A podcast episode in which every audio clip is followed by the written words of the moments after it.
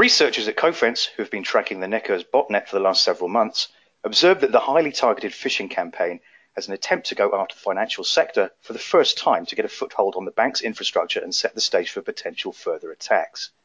I'm Nick Holland, and today I'm speaking with Aaron Higbee, CTO and co-founder of Cofense, about this attack and its implications. So, first of all, what can you tell me about the attack? Sure. So, you know, part of the thing that we do to keep on top of the latest trends in phishing is we monitor the major botnet the botnets that are on the internet today.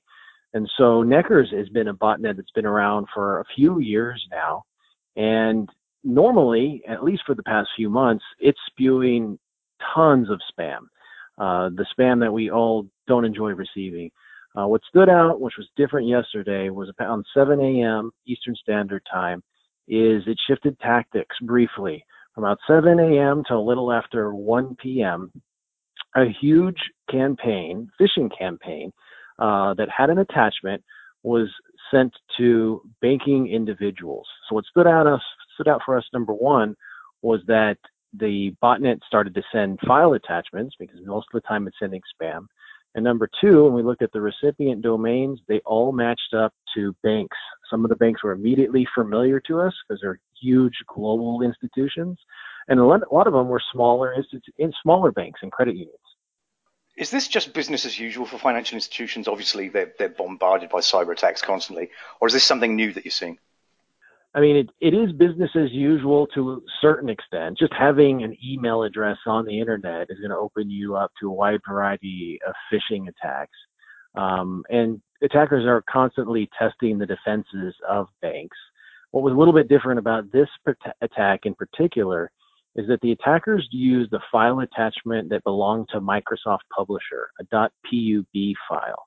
Um, and inside of that publisher file had a macro that once enabled by an unwitting employee uh, would infect the computer with a remote access Trojan. Now we have seen this tactic used before in Microsoft Excel documents and Word documents, uh, but this is the first time that we saw it in a .pub file um, and we'd have to, you know, draw the conclusion that attackers felt like that was a new way to sneak past layered defenses that banks might have. In the news this week, we've seen that the FBI has obviously warned of uh, cyber criminals planning a large-scale jackpotting attack on ATMs. Is this in any way associated? Do you think? I don't know that it's directly associated with that FBI bulletin. I mean, the one thing that we all know about jackpotting scams is number one, the attacker has to have access to a large treasure trove of banking uh, credentials and account numbers that they can put on ATM cards.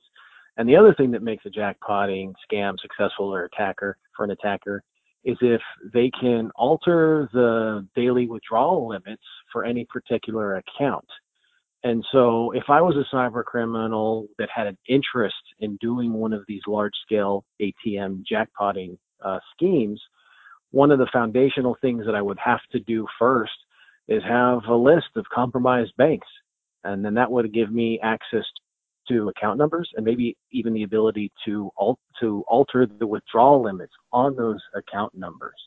And so it's really tough to say if this specific phishing campaign that we saw yesterday had any relation to the FBI bulletin but it does have all the makings of leading up to a future type of ATM jackpotting attack.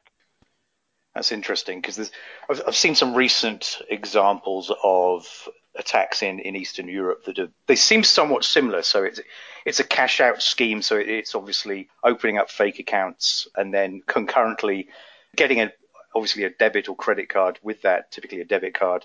The mules sell off the, the debit cards to uh, whatever the gang, gang is is paying them for, and effectively they then go in and hack the account and up the limits significantly so that the even a, a new checking account can be set to the level of say a bank manager.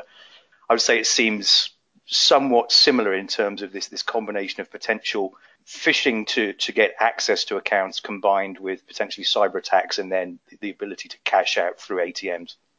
Yes, it does. I mean, if if if you want to know which banking customers have large assets, and if you need if you want access needed to change those withdrawal control limits, step one is getting access uh, to a banking employee's terminal. And so the best way to do that is going to be through some sort of phishing campaign. And so this one that Jason discovered had all the pieces necessary to do that.